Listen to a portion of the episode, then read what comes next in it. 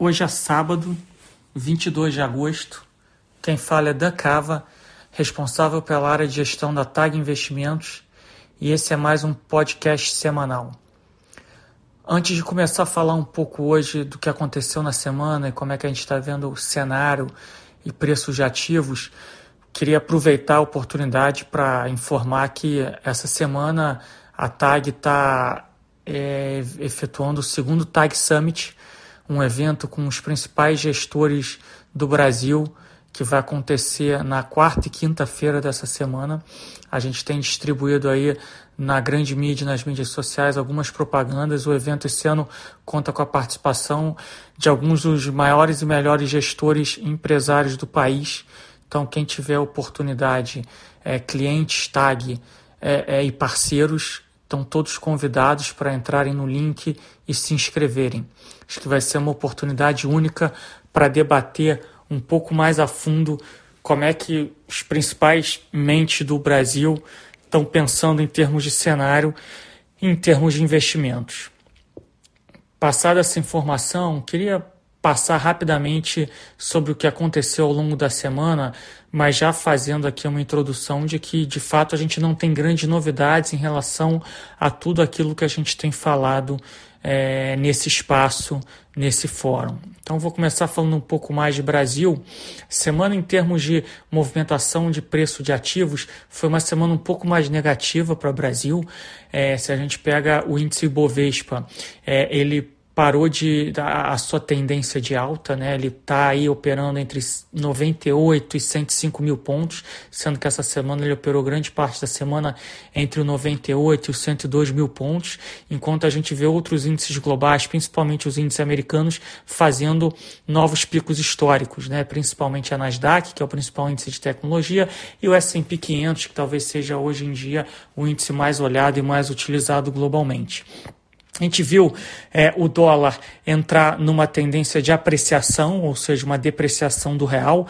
Ele chegou a bater 5,67 ao longo da semana, acabou fechando a semana com em torno de 5,62, com um grande esforço do Banco Central. O Banco Central é, vendeu mais de um bi meio de dólares no final da semana para não inverter a tendência da moeda, mas para suavizar um pouco o movimento de depreciação. E na curva de juros, a gente de fato viu aí um movimento de abertura de taxas e de steepening da curva, ou seja, a curva longa abrindo mais do que a curva curta. E aí a gente precisa entender um pouco o porquê desses movimentos é, levando em conta que o ambiente global ainda parece ser um ambiente é, é, construtivo, no sentido de que os outros ativos de risco ao redor do mundo continuam operando positivamente e a liquidez global continua é, é bastante abundante. Acho que nas últimas três ou quatro semanas, a gente vem reforçando o fato de que o ambiente fiscal iria dar à tona dos mercados no Brasil ao longo das próximas semanas e, quiçá, dos próximos meses, e assim tem sido. A gente teve eventos relevantes na semana, né? Primeiro foi o Senado. É, é, é, votando contra o, o, o, veto presidencial para o aumento do funcionalismo público até 2021, é, que afetou profundamente a dinâmica dos mercados no dia seguinte, mas logo em seguida a gente viu a Câmara é, é, derrubar a decisão do Senado e voltar com os vetos presidenciais, o que ajudou a acalmar um pouco é, é, a dinâmica dos preços locais, mas obviamente que não resolveu, não endereçou estruturalmente os riscos fiscais que ainda existem é, é, no cenário prospectivo de curto prazo. Não quero entrar aqui de novo nesse tema, acho que a gente já falou profundamente sobre isso nas últimas duas semanas, a gente já vem alertando para esse risco ao longo das últimas duas semanas. Infelizmente, a, a semana ela não definiu é, para que lado ou que lado que o governo ou o país vai caminhar. Se é por um lado novamente de reformas estruturais, de ajuste fiscal, ou se a gente vai abandonar completamente é, é, esse caminho. Tá? A gente continua naquela minha tese que a gente ainda está no meio do caminho. A gente dá dois, três passos para frente, dois, três passos para trás e a gente acaba não saindo do lugar. Tá? É, os riscos continuam.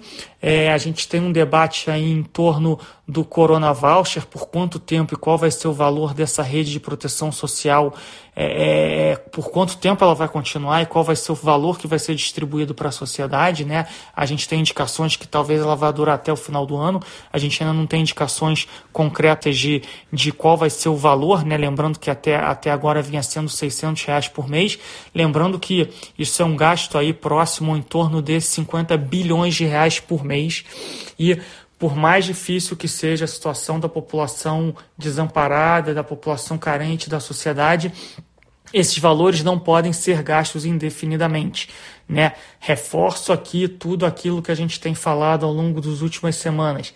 É, é, o amparo do governo é essencial, ele precisa acontecer, mas a gente precisa ter perspectivas que esses gastos pontuais não se tornarão gastos correntes né, não, não, não, se tornarão, desculpa, gastos permanentes.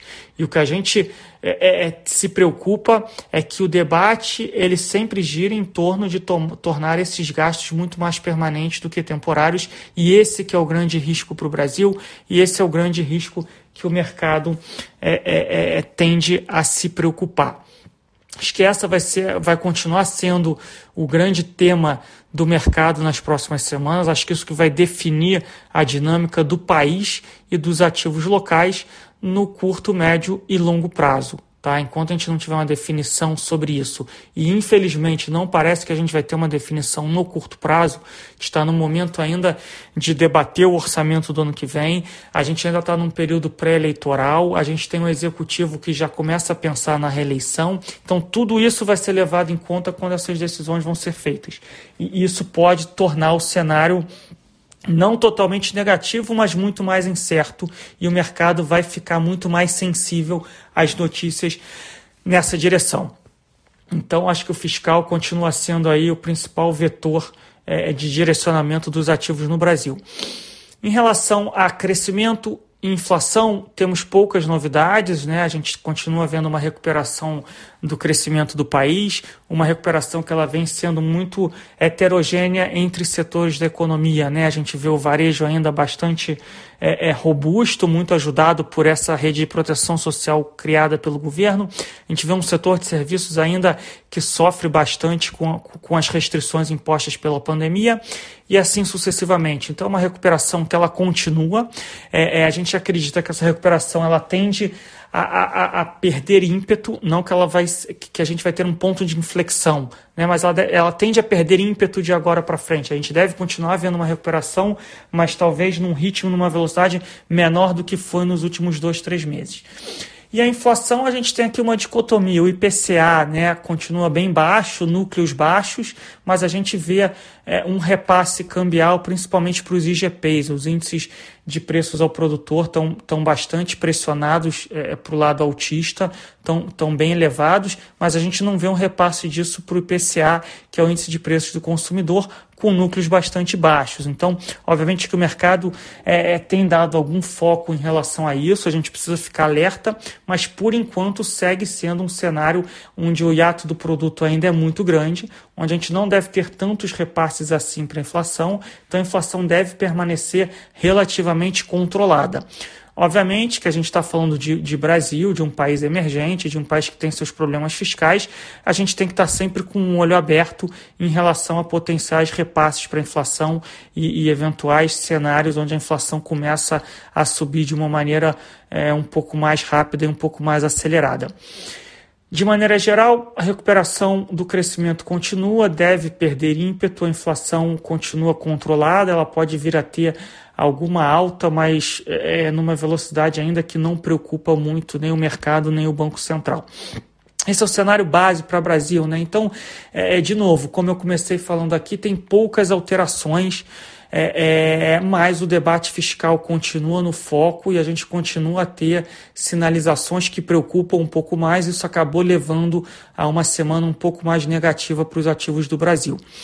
Quando a gente entra no cenário internacional, é, é pouquíssimas novidades. Né? A gente tem visto aí principalmente os índices de bolsa americanos fazendo picos históricos, é, principalmente Nasdaq, que é o índice de tecnologia, o S&P 500, que é o principal índice é, utilizado mundialmente hoje em dia. É, mercado de crédito privado nos Estados Unidos continua é, é, é, bastante sólido, no sentido que a gente tem visto muitas emissões primárias, muita demanda por esses ativos, é, é fechamento de taxa de juros, ou seja, alta de preços, é, é, sem muita diferenciação entre empresas boas e empresas ruins, né? mas de fato essa enxurrada de liquidez que, que tem sido injetada no mercado pelo Banco Central americano é, é, começa a gerar algumas distorções de preço é, é, que, de novo, começam a preocupar. É difícil a gente dizer quando é que vai ser o ponto de inflexão, mas a gente não tem grandes diferenciações. A gente tem diferenciações na Bolsa americana em, ter, em termos de que setores estão subindo e outros setores não estão subindo. Então, tecnologia continua puxando a alta da bolsa. É, chama atenção que, principalmente nos últimos dias da semana, a bolsa foi puxada por um número cada vez menor de ações. Então, isso já é um sinal de fadiga do mercado, isso gera preocupação.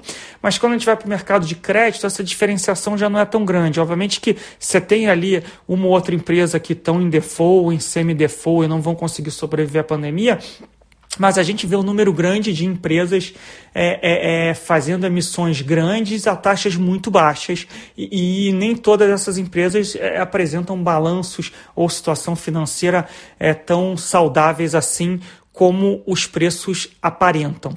É, de novo, não quero dar aqui um tom negativo. A situação de curto prazo é uma situação ainda de recuperação do crescimento inflação ainda relativamente baixa, a despeito dos sinais de, de pressões inflacionárias que a gente teve nas últimas duas semanas, e de bancos centrais ainda injetando bastante liquidez no mercado com taxas de juros muito baixas. É, o que vai mudar essa tendência, essa trajetória, é sempre difícil da gente é, adivinhar qual vai ser o trigger e qual vai ser o momento. Então, o cenário base ainda é um cenário é, relativamente é, é construtivo, mas a gente precisa entender que os preços já não são assim tão atrativos como eram há dois, três meses atrás, a posição técnica já não é tão construtiva como era há dois, três meses atrás, e a gente tem alguns riscos no cenário que começam a, a, a, a, a se tornar mais claros. Né? A gente tem uma eleição americana chegando é, no começo de novembro, é, onde o Biden, os democratas, continuam liderando as pesquisas e a plataforma é, econômica do Biden é uma plataforma totalmente diferente da plataforma do Trump e dos republicanos. Isso pode ter consequências relevantes principalmente entre os setores da Bolsa Americana e entre as regiões do mundo é, é, e entre setores econômicos. Isso acho que vai ser o próximo grande tema em, em relação a cenário econômico global. A China é, a gente conversou sobre isso na semana passada. A gente já tinha visto alguns sinais de arrefecimento de ímpeto na recuperação. Os dados mensais é, é, de julho mostraram isso.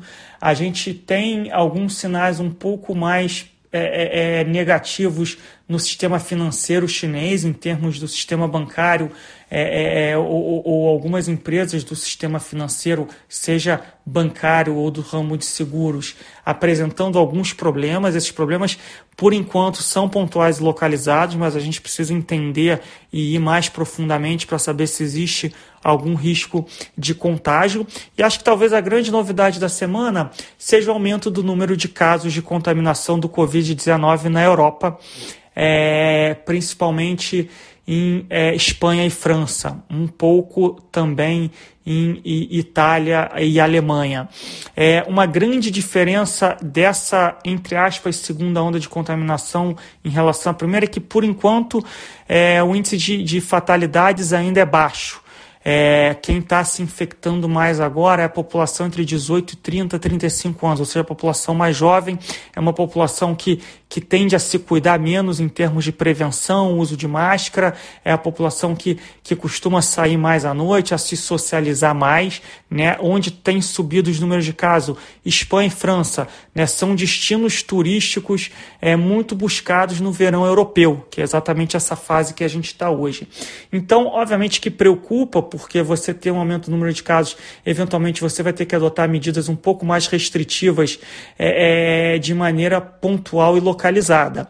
Essa é a grande diferença. Parece que a sociedade hoje já sabe lidar melhor com o vírus, tanto na prevenção quanto nos protocolos de tratamento. Então, isso você reduz o número de, de fatalidades, você reduz o número de internações e você também consegue agir na prevenção de uma maneira é, é, é, mais cirúrgica, no sentido de que você não precisa fazer quarentenas ou lockdowns generalizados, você pode fazer é, medidas mais pontuais e mais cirúrgicas naquela sociedade, ou para aquele grupo econômico, ou para aquele grupo de, de, de pessoas, ou para aquele grupo social. Então, Obviamente que isso atrasa a recuperação de alguns países, dificulta a recuperação de alguns países, mas é um cenário bem diferente daquele cenário lá de final de fevereiro, março e abril, onde eh, as incertezas que rondavam como prevenir o vírus e como tratá-lo eram muito grandes. De novo, a gente precisa acompanhar como é que vão ser os próximos dias, mas não parece que o mercado vai reagir é, é somente a isso, né? não parece que isso seja um motivo é, para que o mercado é, é, tenha uma inversão de tendência, uma inversão de dinâmica. De novo, não quero minimizar aqui a tragédia que continua sendo é, essa pandemia e esse vírus, enquanto a gente não encontrar uma vacina a, a, ou um protocolo de fato robusto de tratamento, infelizmente a gente vai continuar tendo números altos de infecções, de infectados, é, é, e a gente vai continuar tendo é, um número que se ainda é menor do que foi no começo da pandemia, continua sendo trágico o número de pessoas que vêm a falecer devido a essa doença.